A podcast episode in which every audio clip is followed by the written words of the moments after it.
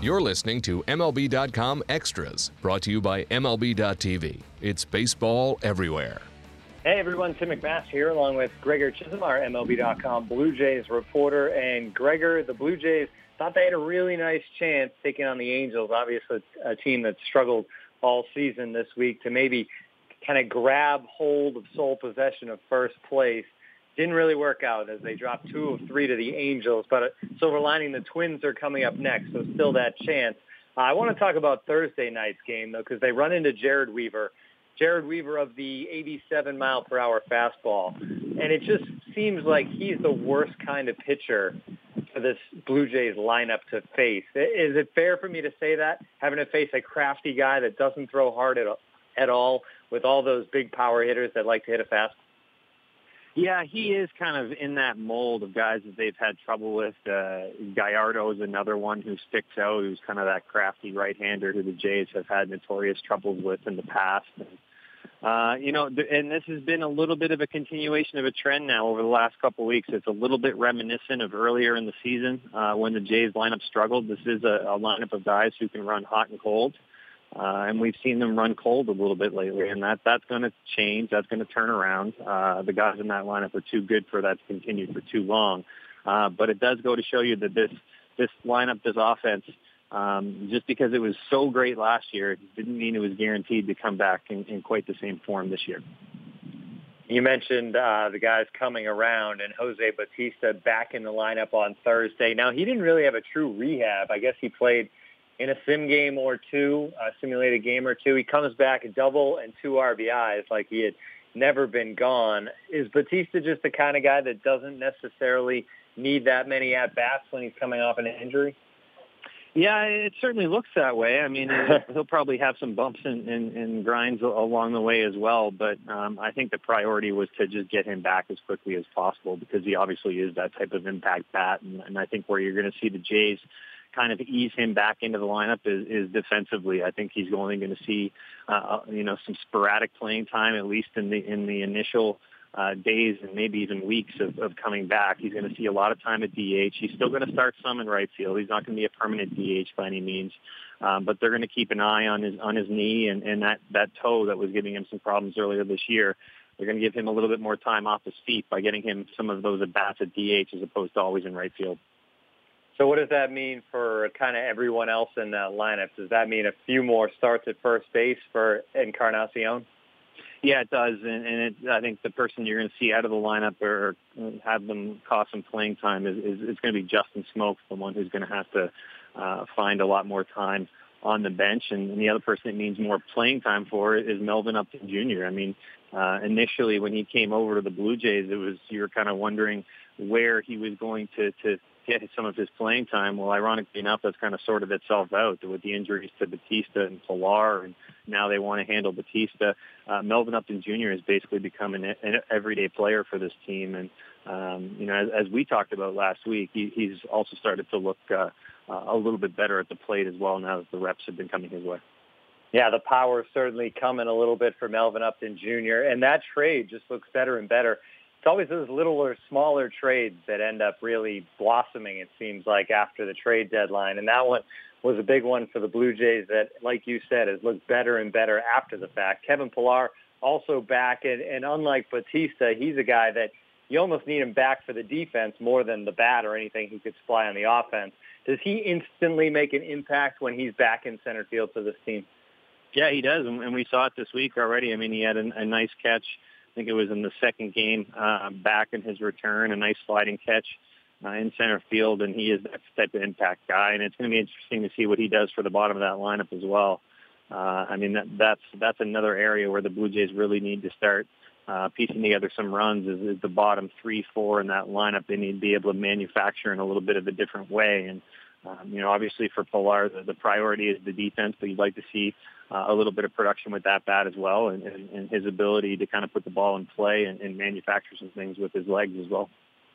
Starting rotation continues to be a, a big talking point for this team, Gregor. And now Aaron Sanchez uh, optioned to the minor leagues as part of the holding the innings down. Obviously, they have the six-man rotation thing going, but now Sanchez temporarily sent down to AAA as well. Um, I guess it's just a matter of doing all they can to kind of make this work, and they're really thinking outside the box at this point. Yeah, yeah, exactly. I mean, there's there was no way that they were going to be able to keep Sanchez in the rotation without getting a little bit creative. Uh, you know, the one thing that they have rolled out is having him go up to upwards of 230 innings this year, and if if you factor in a potential postseason run, they have to take all that into consideration as well. So uh, they're getting a little creative in this spot.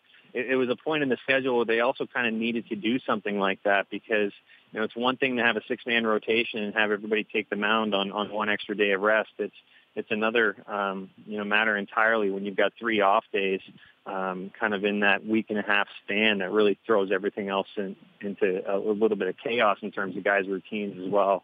Uh, what you don't want is guys taking the mound consistently on seven or eight days rest, and, we've seen a little bit of that over the last week. So uh, moving Sanchez out temporarily uh, allows them to do that. I think you're probably going to see at least one more, probably maybe even two starts of his uh, skipped uh, again in September. They, that won't require a roster move because the rosters will have expanded at that by that point. But uh, this won't be the first time that they have to to do a little something with Sanchez to massage those innings a little bit.